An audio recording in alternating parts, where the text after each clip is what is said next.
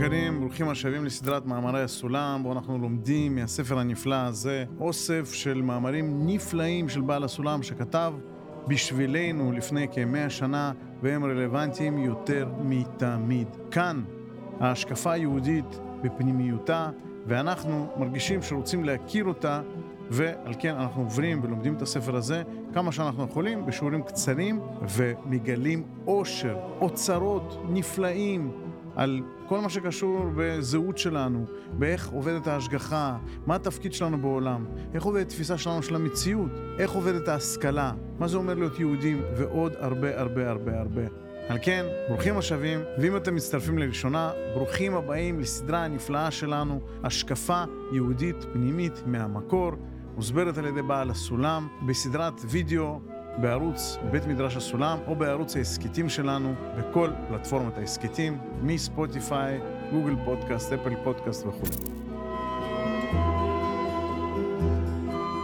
מאמר ס"א נתנו לו כותרת האורחים, השגת הבורא היא השגת השגחתו. אנחנו בחלק הזה של הספר שמדבר על צורות ההשכלה ומהי השגה בכלל. כי אנחנו רואים שחוכמת הקבלה עוסקת בהשגה. השגה, ממה שהבנו עד עכשיו, זה מעין הרגש של המטרה שאנחנו מרגישים אותה בחושים הרוחניים שלנו, לא בחמשת החושים הגשמיים, הריח, הראייה, השמיעה, ריח, טעם ומישוש, אלא על ידי חושים מקבילים שיכולים לחוש את ממשות המציאות הרוחנית, שבה אנחנו מרגישים איזשהו תענוג נפלא מהבנת המטרה. רק שזאת לא הבנה, זאת השגה שהיא הדרגה הגבוהה ביותר אה, שבהבנה, כותב לנו בעל הסולם, ומילת ההשגה מצביעה על כך שמשיג את החוכמה או את האמת כאילו היא מוחזקת בידו. להזכירכם, המאמר הקודם שלמדנו עוסק בעניין דומה וקרוי גם בידי האורחים, כי אין לו כותרת מקורית, השגת אלוקות היא השגת המטרה. וכאן השגת הבורא היא השגת השגחתו. ולפני שאנחנו צוללים ממש לבפנים, צריך להזכיר שתחילת המאמר הזה חסרה. ועל כן קצת קשה לנו בהתחלה, אה, אנחנו כזה מתחילים מהמילים הבאות. את השגחת יתברך. ולעומת זה, אמנם המשיג את השגחתו יתברך, הכרח הוא שהשגה זו כוללת גם כן את עצמותו יתברך. וכאן תראה איך שהאמת יורד דרכו. כי הבא להשיגו יתברך בדרך המותר, דהיינו על בסיס ממשי ושימושי, הוא, כמו שכתוב בשיר הייחוד ליום החמישי, מתוך מעשיו יקרנו, נמצא מרוויח השגה שלמה. כמבואר, אשר עצמותו יתברך כלולה בחיוב גמור בהשגה של השגחתו יתברך. אולם, ההולכים בדרך שקר, שבאים להשיג עצמותו יתברך כדרכי הפילוסופיה הגבוהה, דהיינו על בסיס עיוני, לא מלבד שאפילו אם הצליחו להשגתו, היה זה חצי השגה, כי עדיין לא הועיל אליהם להשיג את השגחתו יתברך, אלא אפילו חצי השגה זו היא גם כן מן הנמנעות. והשכל הבריא לא יווה להישמע להם לעולם. מה אנחנו לומדים מפתיחה הזאת של המאמר? אומר לנו בעל הסולם, אנחנו ככה משלימים, כמו עבודת החקירה או ארכיאולוגים, שמנסה להגיד לנו שאי אפשר להשיג את עצמותו, אבל אפשר להשיג את השגחתו.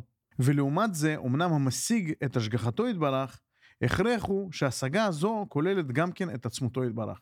משפט קצת קשה. מצד אחד, מאוד ברור לנו, אנחנו מבינים את זה, וגם במאמרים הקודמים, שאם לא למדתם, מומלץ מאוד, כי הם סוג של הכנה לזה, אומר לנו שאפשר דרך ההשגחה, דרך המעשיו, דרך הביטויים של השלמות, אה, שאנחנו רואים אותה בטבע בעולם הזה, להבין ולהשיג את הסיבות הפנימיות שבסוף מצביעות על השורשים, הסיבות שלהם עצמם, ובסוף מצביעות לסיבה הראשונית שהוא נתפס לנו כבורא, אומר לנו שזה אומנם אפשרי, וגם אומר שבתוך ההשגחה בוודאי נמצא עצמותו יתברך.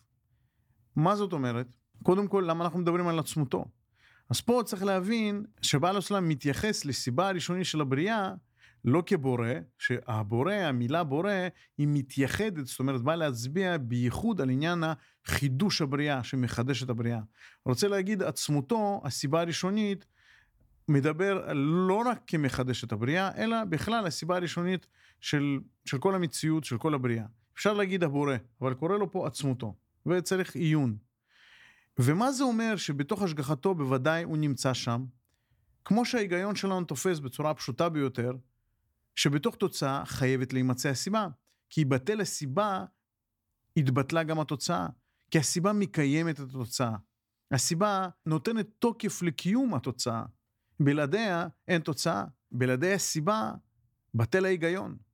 אין היגיון בלי סיבה. וזה ברור לנו למה זה מבטל את ההיגיון. זה כמו שיתקשרו אליי מהבנק ויגידו לך, יש לך מינוס גדול, אבל אתמול היה לי שתי מיליון שקל. אז איך יכול להיות מינוס? ככה, חדש. אין סיבה. לא תלוי במשהו, באיזושהי התחלה הגיונית. פתאום זה קרה. כאוס. אנחנו לא מקבלים את זה. על כן אנחנו מחייבים שבכל ביטוי של סיבה שהוא תוצאה, יכיל גם את הסיבה עצמה. וזה מה שהוא אומר, בהשגחתו, שהיא נובעת ממנו, ודאי נמצאת הסיבה. וקורא לה פה עצמותו יתברך. וכאן תראה איך שהאמת יורה את דרכו. כי הבא להשיגו יתברך בדרך המותר, דהיינו על בסיס ממשי ושימושי, כמו שכתוב בשיר האיחוד מתוך מעשיו יקרנו, נמצא מרוויח השגה שלמה. כמבואר, אשר עצמותו יתברך, כלולה בחיוב גמור בהשגה של השגחתו יתברך. תראו מה הוא אומר. הוא אומר, מי שמשיג את השגחתו בדרך המותר, תכף נבין מה זה דרך המותר, בעצם מרוויח פי שניים. מרוויח גם את ההשגה של ההשגחה, ומרוויח גם את ההשגה של עצמותו יתברך. זה אומר שלא רק נפגש ומבין את המעשים של הבורא, אלא גם זוכה להידבק בו ולקנות את צורתו של הבורא, להבין איזה צורה צריך לקנות, ובעצם מרוויח קרבה עם הבורא יתברך. יכול להגיע למקום הזה, המשותף, החיבור, כפי שאנחנו מכירים אותו מאינסוף, ששם יש שלמות של דבקות, של חיבור בין הבורא לנברא. אז מהי הצורה הנכונה, הצורה האמיתית, הצורת המותר של לתפוס או להבין את ההשגחה? אומר, דהיינו על בסיס ממשי ושימושי. מה זה אומר?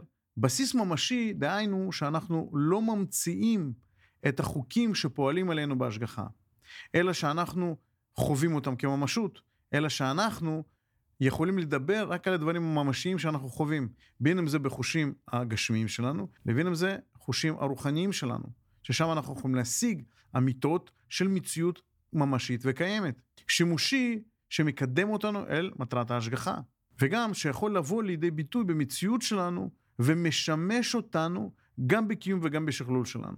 והדבר הזה נקרא ממעשיך יקרנוך, או ממעשיו יקרנו.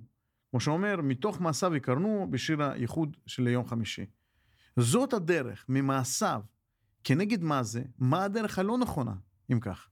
הוא אומר, אולם ההולכים בדרך שקר, דרך שקר, שבאים להשיג עצמותו יתברך כדרך הפילוסופיה הגבוהה, דהיינו על בסיס עיוני.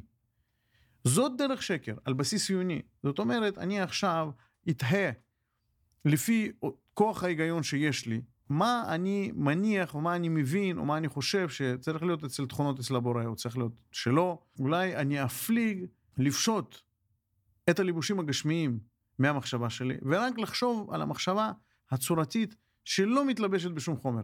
אפילו שזה לא באמת אפשרי, ושם נעשות טעויות גדולות, כמו שאומר לנו בעל הסולם, אנחנו צריכים להבין איך מתלבשים הצורות המופשטות בחומרים בטבע שלנו, בצורת ההשגחה, כדי שיכוונו אותנו להבין את הצורות המופשטות. לא שצורות המופשטות לא קיימות, הן קיימות, רק שאנחנו, בלי לבושים, בכוח ההיגיון שלנו, מתבלבלים. ואומר, זאת דרך שקר, אלא צריך להיצמד לתופעות ולעולם, ובעם זה מסכים המדע לגמרי. אומר, מה שלא ניתן לבדוק את התופעות שלו בטבע, זהו דבר שאינו מדעי. ופה מדבר איתנו על חקירה מדעית ממש, רק זאת מדעית רוחנית. וזה לא בא בשום סתירה, כי מדע התפתח מתוך הדת, מתוך חקר הרוחניות.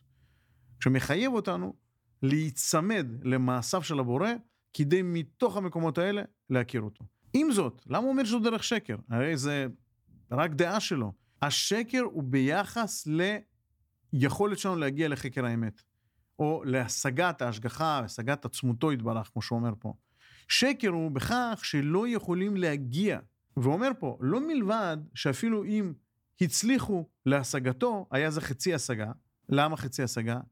כי הם לא מתעסקים בכלל בהשגחה, לא מתעסקים בכלל בטבע, לא מתעסקים בכלל איך העולם עובד, אלא רק רוצים לתהות בצורה עיונית ומופשטת, במחשבות ובצורות המחשבה שבאו עכשיו, עלו להם אה, במוחם. אז הם לא משיגים את ההשגחה, הם לא יודעים למה הוא פועל בצורה כזאת. למה? כי לא מתעסקים איתה. מלכתחילה זו צורה שלא עוסקת. אז אומר שאולי, אולי, יכולים להשיג את הבורא בתפיסה שלהם, אבל לא ישיגו את ההשגחה, שזה חצי השגה, אבל הוא אומר גם, זה תרגיל מחשבתי, כי את הבורא בצורה עיונית כזאת הם לא יכולים להשיג. זה מן הנמנעות, לא נתפס. והשכל הבריא לא יהווה להישמע להם לעולם. זאת אומרת, אם אתה רוצה לחשוב בצורה הגיונית, ולטעות על הסיבה הראשונית, ואז אתה מאבחן את כל הכלים שיש לך לחקירה הזאת, אתה מבין שחקירה עיונית מופשטת היא חקירה שלא מביאה לך שום ודאים, היא לא מפגישה אותך עם שום ודאים. והשכל הבריא לא ירצה ולא יישמע לחקירה כזאת. אז זה דבר ראשון. זאת אומרת, השגת ההשגחה והשגת הבורא מהמעשים שלו. ממשיכים. השגה מטרתית היא עצמותו. ויש אמנם לשאול כאן על עניין מטרה ותכלית שייחסנו להשם יתברך בסיבת בריאתו העולם, אשר סיבה המטרתית היא סיבה מקרית.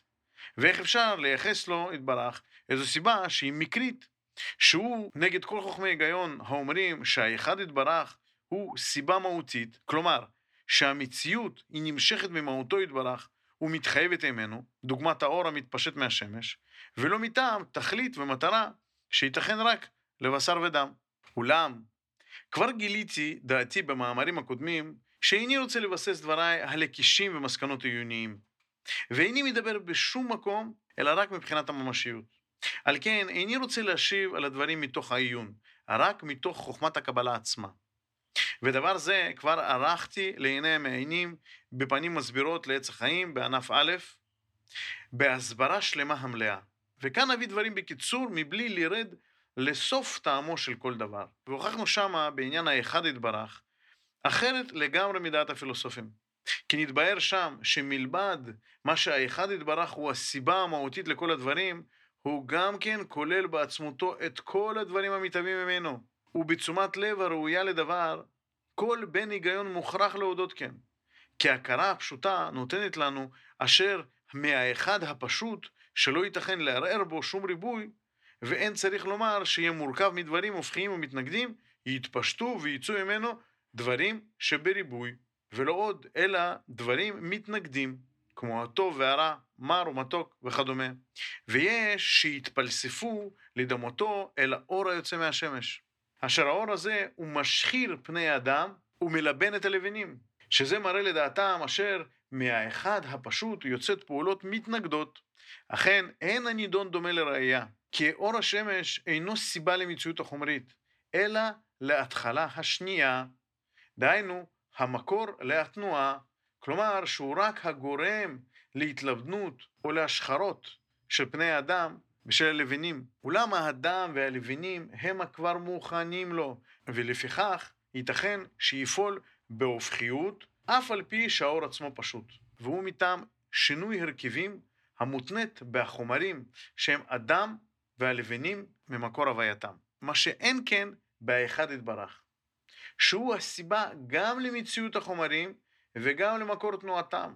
השם באופן זה כל הנמשך או המתפשט ממנו או בסיבתו מתחייב שיהיה כלול בו בכוח בטרם שמתגלה בפועל.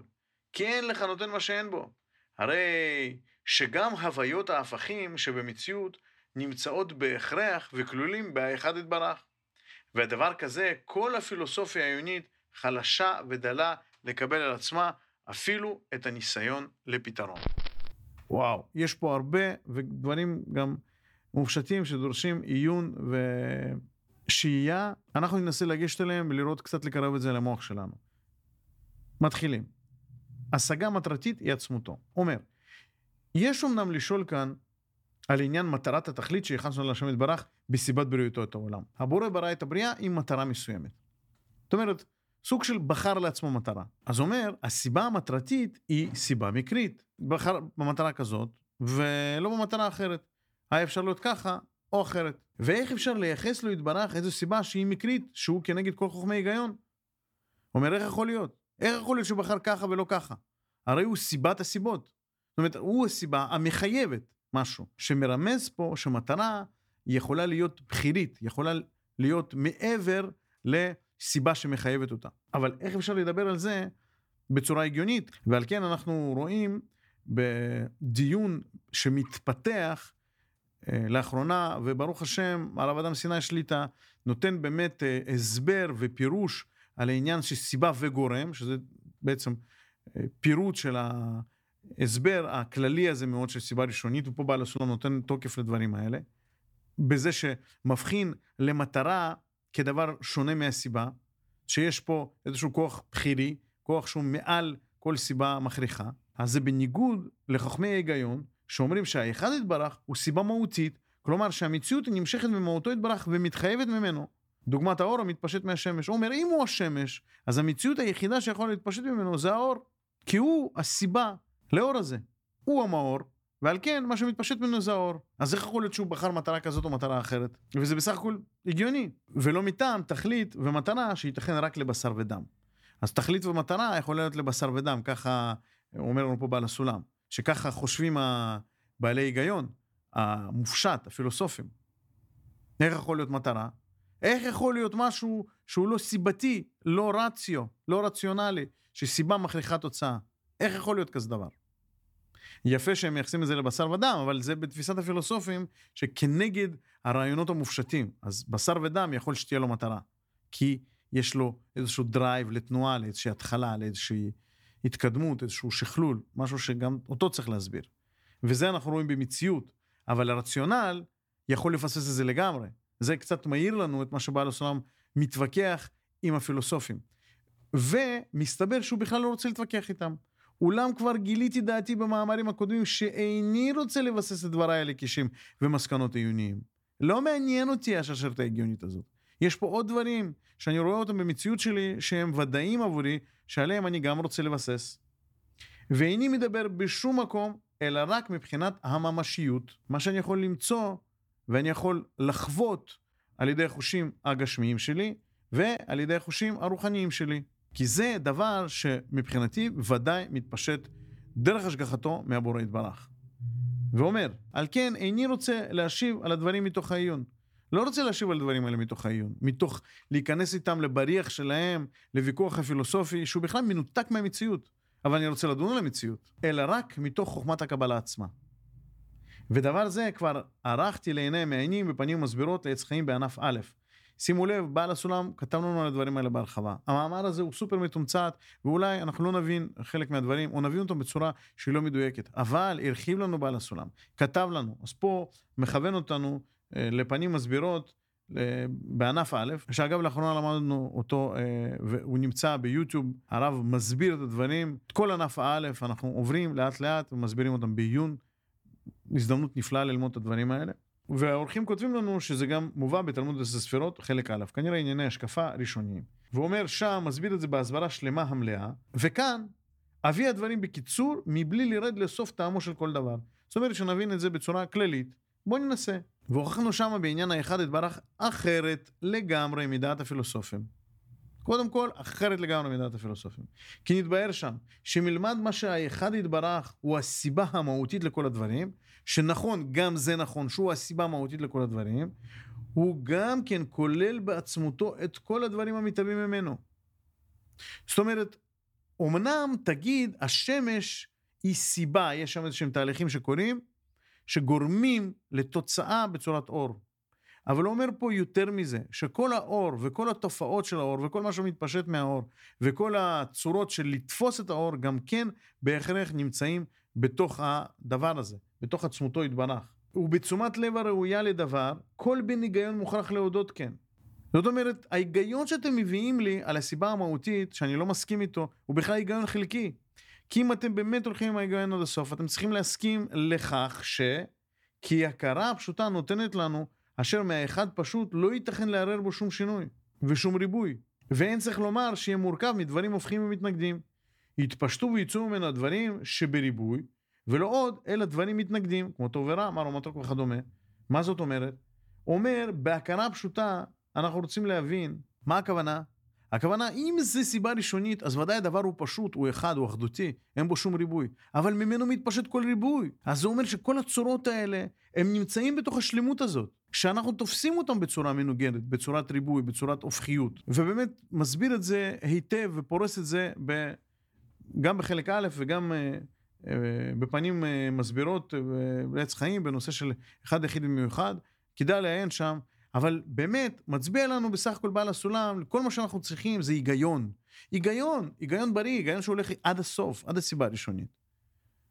ומוכן לשאול את השאלות המתבקשות בעניין הזה, ולראות שהתשובות הן גם ברורות לגמרי, ולא איזושהי בריחה לאיזשהו מקום חלקי שהוא נוח לנו להבנה. ויש שיתפלספו לדמותו לאור היוצא מן השמש. שימו לב, אומר, זה התפלספות, זה סוג של הסתכלות עיונית מנותקת מהמציאות, או מנותקת מהיגיון השלם, אשר האור הזה הוא משחיר פני אדם, ומלבן את הלבנים, שזה מראה לדעתם אשר מהאחד הפשוט יוצאות פעולות מתנגדות. הוא אומר, אוקיי, יש כאלה שניסו לגשר לפער הזה. הוא אומר, האחד הפשוט, השמש היא נניח מסה בוערת, וכתוצאה ממנו יוצא האור, אבל האור משפיע אחרת. את האדם, את הפנים שלו הוא שורף ומשחיר, אבל uh, את החמר של הלבנים, אז הוא מלבין, הוא משפיע בצורה מנוגדת. הוא אומר, אבל זה לא דוגמה נכונה, היא מפספסת משהו. אכן, אין עדון דומה לראייה. ראייה או ראייה, כן? אפשר להגיד שאנחנו רואים את זה בעיניים שלנו, ככה אני קראתי את זה, אבל זה בהחלט יכול להיות גם ראייה, כי ראייה זה דברים שמובאים לנו לראייה, שאנחנו יכולים להגיד, אוקיי, פה זה משחיר ופה זה מלבין. למה? כי אור השמש אינו סיבה למציאות החומרית, אלא להתחלה השנייה, להתחלה של האור עצמו, במקרה הזה עם השמש. אבל הוא לא סיבה לחומרים האלה, ללבנים או לאדם. דהיינו, המקור לתנועה. לא יודע איך להסביר את זה, מקור לאיזה תנועה, מקור לתנועת האור אולי, או מקור לתפיסה שלנו את האור, לא ברור. כלומר, שהוא רק הגורם להתלבנות או להשחרת פני האדם או של, ושל הלבנים, אולם האדם והלבנים הם כבר מוכנים לו. לפיכך, ייתכן שיפעול בהופכיות אף על פי שהאור עצמו פשוט. שהוא מטעם שינוי הרכבים המותנית בחומרים שהם האדם והלבנים ממקור הווייתם. האור של השמש הוא לא אחראי על המציאות הזאת של האדם ושל הלבנים, אלא שהם כבר מוכנים. על כן הם יכולים להיות כאלה שמגיבים בצורה שונה אל האור הזה. מה שאין כאן במושג שלנו, כשאנחנו מדברים על עצמותו יתברך או על הבורא, אומר פה בעל הסולם, כל הצורות כבר כלולות בו, גם האדם וגם הלבנים והכל. למעשה הוא אחראי על כל החומר הזה שהוא ברא יש מאין. וזה שונה מהדוגמה הזאת עם האור של השמש. ומסביר, מה שאין כן בהאחד יתברך שהוא הסיבה גם למציאות החומרים וגם למקור תנועתם. מציאות החומרית, שהיא מציאות שבאה בתהליך של יש מאין, כפי שאנחנו מכירים, וכנראה התנועה באה ממקור של יש מיש. אוקיי, שאלה. אשר באופן הזה, כל הנמשך ומתפשט ממנו, או בסיבתו, מתחייב שיהיה כלול בו בכוח בטרם שמתגלה לפועל. אומר שאם הוא מקור גם לכל החומרים, אז החומרים האלה היו בו בכוח, שהרי הם באו מאיזשהו מקום. למה? למה אתה אומר את זה? כי אין לך נותן מה שאין בו, בסך הכל היגיון. הרי שגם הוויות ההפכים שבמציאות נמצאות בהכרח וכלולים בהאחד יתברך. כן? עכשיו אנחנו מבינים שכל הדברים באים למציאות, הם כבר כלולים בתוכו. וזה שהלבנים מלבינות והפנים של האדם משחירות מהשפעה של האור, זה דבר שהוא כבר כלול בכוח בסיבה ראשונית, סיבה להוויות, שהיא באה לידי ביטוי בצורת יש מאין, ובעצם מגלה או בורט את החומרים האלה. ודבר כזה, כל הפילוסופיה העיונית חלשה ודלה לקבל על עצמה אפילו את הניסיון לפתרון. זאת אומרת, הפילוסופיה לא מתעסקת עם זה, היא לא יכולה לתפוס את זה, אפילו לא מנסה. ובלי להתעסק אה, לעומק בפילוסופיה העיונית, משהו שאנחנו לא עושים פה, קשה באמת לרדת לסוף דעתו של בעל הסולם, אה, איך הוא בדיוק, אה, על מה הוא בדיוק מצביע. אבל אנחנו נאמין לו. אז מה הקושי פה של הפילוסופים?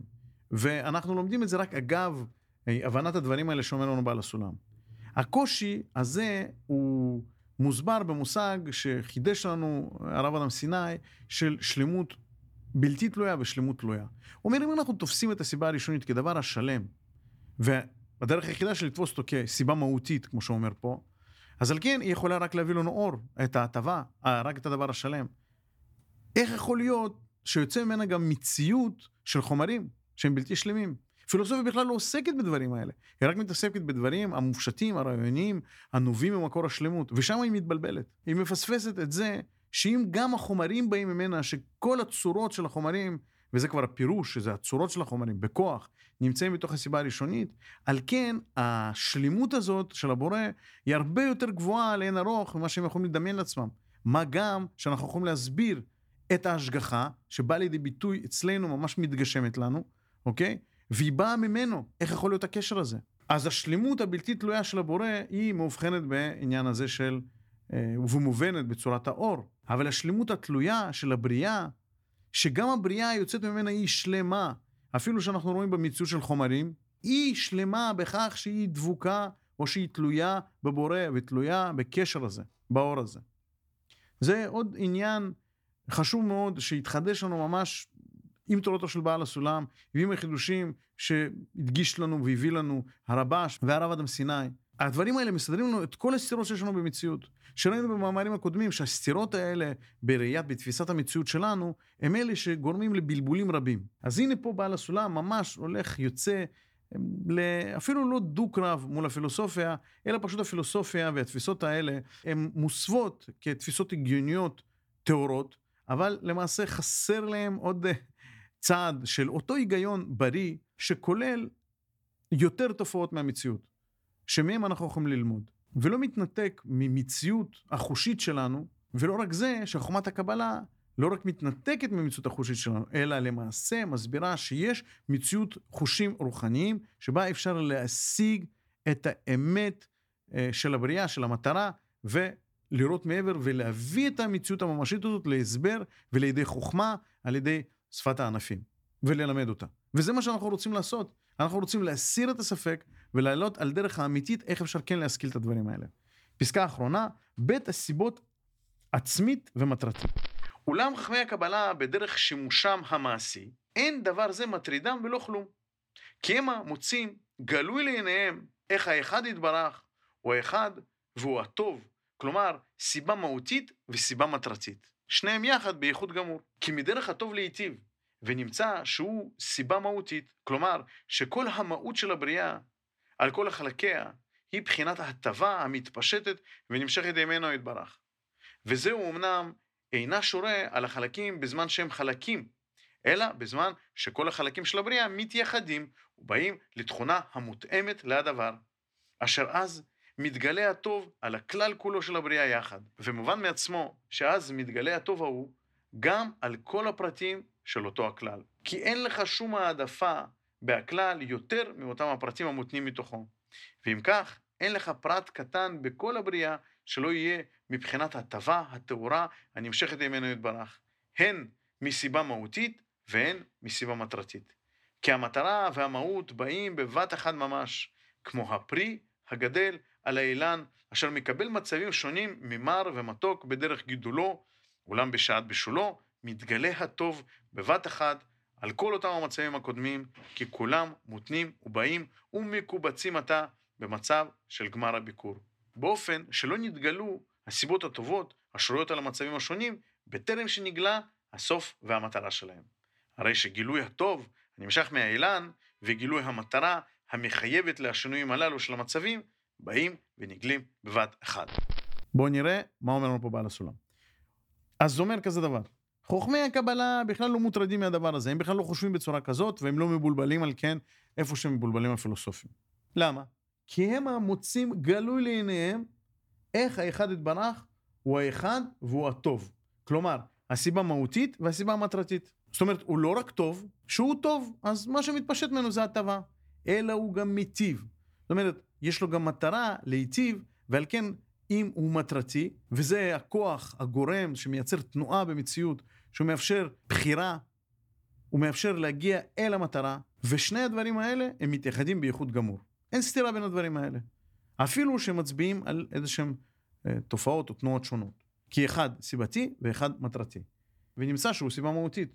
מה זאת אומרת? כלומר שהמהות של הבריאה על כל חלקיה היא מבחינת הטבה המתפשטת ונמשכת ממנו יתברך. הסיבה לא שהוא רק הוא טוב כמו שמש אז הוא מיטיב, אלא גם הבריאה עצמה, שהיא החיסרון, היא באה רק למטרה אחת, כדי לקבל את הטבתו, כי הוא מיטיב. הוא גם מיטיב, זאת גם המטרה שאיתה הוא פועל. ושוב, אנחנו לא מתעסקים עכשיו, לא חוקרים בעצמותו, אלא רק בנושא של איך אנחנו מגלים את זה באינסוף ותופסים את התכונות האלה, על כן אנחנו עוסקים במושגים האלה. וגם אנחנו הולכים אחרי בעל הסולם. ושמתם לב, הבריאה היא באה בכל חלקיה לקבל את ההטבה שמתפשטת ממנו. מתפשטת ממנו מבחינה מהותית, מה שקורה פה. שהאור מתפשט מהבורא כי הוא מקור האור. ממשיכים, וזו אמנם אינה שורה על החלקים בזמן שהם חלקים. הוא אומר חלקים, חלקי הבריאה, שהוא החומר, נברא יש מאין, וחלקים האלה כחלקים לא היו בבורא, כי הוא שלם אחדותי, אבל היו בו בצורה, כמו שאנחנו אומרים, באינסוף יש את כל הצורות של הכל, במצב האלף, כפי שהם התגלו במצב הגימל, בהקדמה לספר הזוהר. אומר, אלא בזמן שכל החלקים של הבריאה מתייחדים ובאים לתכונה המותאמת להדבר, אשר אז מתגלה הטוב והכלל כולו על הבריאה יחד. זאת אומרת, בזמן שהם חלקים, אז אנחנו תופסים סתירות. אבל בזמן שהחלקים מתאחדים לעניין הזה של לקבל את מטרת הבריאה, אז בוודאי שהדבר מתגלה, כמו שהוא היה אמור להתגלות. ומובן מעצמו שאז מתגלה הטוב ההוא על כל הפרטים של אותו הכלל. זאת אומרת, ברגע שמתגלה הכלל, אז ודאי שכל הפרטים שמגלים אותו, הם חווים את מה שהכלל מביא איתו. במקרה הזה הטבה, המסקנה, שאין לך פרט קטן בכל הבריאה שלא יהיה מבחינת ההטבה הטהורה הנמשכת ממנו יתברך. זה לא רק הכל לטובה, זה הכל טוב. רק אנחנו צריכים לראות את מה המקום שלו, מה הצורה הנכונה שלו, איך הפרט הזה צריך להתחבר ולגלות איזה כלל, או הכלל של ההטבה, הכלל היחיד שיש למעשה. אין שום פרט שיוצא מהמסגרת הזאת. הן מסיבה מהותית והן מסיבה מטרתית. למה? כי הסיבה המהותית שהבורא הוא טוב, על כן יוצאת ממנו הטבה, וכן מסיבה מטרתית שהוא בעל בחירה, כי אין לו סיבה שמכריחה אותו לשום דבר, ובחר להיטיב לנבראיו, על כן בוודאי הדבר הזה יתקיים, ויבוא לידי ביטוי בכל פרטי הבריאה. כי המטרה והמהות באים בבת אחת ממש, כמו הפרי הגדל אל האילן, אשר מקבל מצבים שונים מר ומתוק. כן, יש שלבים בדרך, גידולו. אולם בשעת בישולו מתגלה הטוב בבת אחת עם כל אותם המצבים הקודמים. זאת אומרת, אתה פתאום מבין שכל אותם המצבים הקודמים היו אה, חלק, היו הכנה, היו תשתית בעצם לכך שהפרי הזה עכשיו יקבל את הטעם הזה ואת המרקם הזה ואת הערכים התזונתיים האלה ואת הבניין לגוף וכולי וכולי וליופי שלו וכולי. ובלעדיהם אי אפשר היה. אבל כשהם באים ביחד, כשהם באים ביחד להתלכד, להדגיש את הדבר הזה, או לציין את המטרה ואת התכלית שלהם, אז אתה מרגיש את הטעם. וכשהם היו בתהליך, לא באו לגלות את הדבר הזה, אז הם מראים, הפרי מר, ובכלל לא מבינים למה צריך אותו. אולי אפילו יכול להיות רעיל, באופן שלא נתגלו הסיבות הטובות, השרויות על המצבים השונים, בטרם שנתגלה הסוף והמטרה שלהם. הרי שגילוי הטוב נמשך מהאילן, אה, כמו הסיבה המטרתית, כן, זה בא מהאילן. פרי הזה בנוי בצורה כזאת כדי לגלות את הדברים האלה מלכתחילה. יש לו DNA שאומר, אני צריך להיות מתוק, אני צריך להיות מזין. זה בא מהעץ, מחד. וגילוי המטרה מחייבת לשינויים הללו של המצבים הבאים ונגלים בבת אחת. אבל התחלתי ממשהו, ואני צריך להתפתח, והמטרה שלי, המלאך שמכה ואומר לגדל, מחייב אותי להגיע אל המטרה הזאת, כדי שאני אכן אהיה טעים ומתוק, כמו שהיה בשורשי בבחינת סיבה מהותית. וואו. תראו, מה, מה לוקחים מהמאמר הנפלא הזה? הבורא הוא טוב ומיטיב. על כן, המציאות שאנחנו חווים היא לטובתנו. לא יכול להיות מקרה. כמו שאם שמעתם בהסכת שלנו את הפרק של שיח תלמידי חכמים, שהרב עדיאל אה, איתי ביחד, שמדבר על כך שכשגשם יורד עלינו ואנחנו כולנו נרטבים, אין לנו שום טרוניה על ההשגחה. אבל כשמישהו אה, נוסע עם האוטו ומשפריץ עלינו אפילו מעט מן הגשם שהיה בתוך שלולית, אנחנו מתרתחים ומתעצבנים וכועסים, כאילו מישהו פעל נגדנו, כאילו זה גם לא בא מהבורא. והבורא הוא טוב ומיטיב. על כן, איך עלינו להתייחס למציאות שלנו? לראות שהמצב לטובתנו, אבל המצב הוא לא מכריח את המציאות הפנימית שלנו. הוא רק גירוי בשבילנו, כדי שאנחנו נבוא, נתעורר מהמקום הזה ונגלה איפה פה מתגלה השלמות של הבורא. איפה פה מתגלה חוסר שלמות שלי, שאני מרגיש את ההפרש ביני לשלמות של הבורא, או למקום המשותף שלנו שאני יכול להגיע אליה. איפה פה אני מגלה עבודה? כי כדי להתפתח ממצב של בוסר למצב של תכלית המטרה, צריכים להירתם לתנועה הזאת. והתנועה היא המנוחה האמיתית. זאת אומרת, אם אנחנו רוצים לנוח מלהיות כפופים ומשועבדים למקראי העולם שכופים עלינו תפיסה כזאת או הרגשה כזאת או אחרת, אפילו שזה לא מחויב. על כן, כדי להשתחרר מזה צריכים לעשות תנועה עצמית ממקום העצמי שלנו, ממקום הערכי, להגיד, יש לי ערך, אני יודע איך להתייחס למקרה הזה. אם מישהו יקפוץ עליי ויאיים עליי ויתבריין עליי, יהיה בריון כזה או אחר, או יחתוך אותי בכביש, איך אני אגיב? אני לא יודע, אני בלחץ. מה זאת אומרת? אני רגוע ושלב, אני יודע מה הערכים שלי, והם מאירים לי את הדרך. אני אגיב על פי הערכים שלי. חברים יקרים, איזה יופי, תודה רבה שנפגשנו שוב. מאמר ס"א בספר מאמרי הסולם, עברנו דרך ארוכה ויש עוד הרבה לפנינו. עד כאן להיום, כל טוב.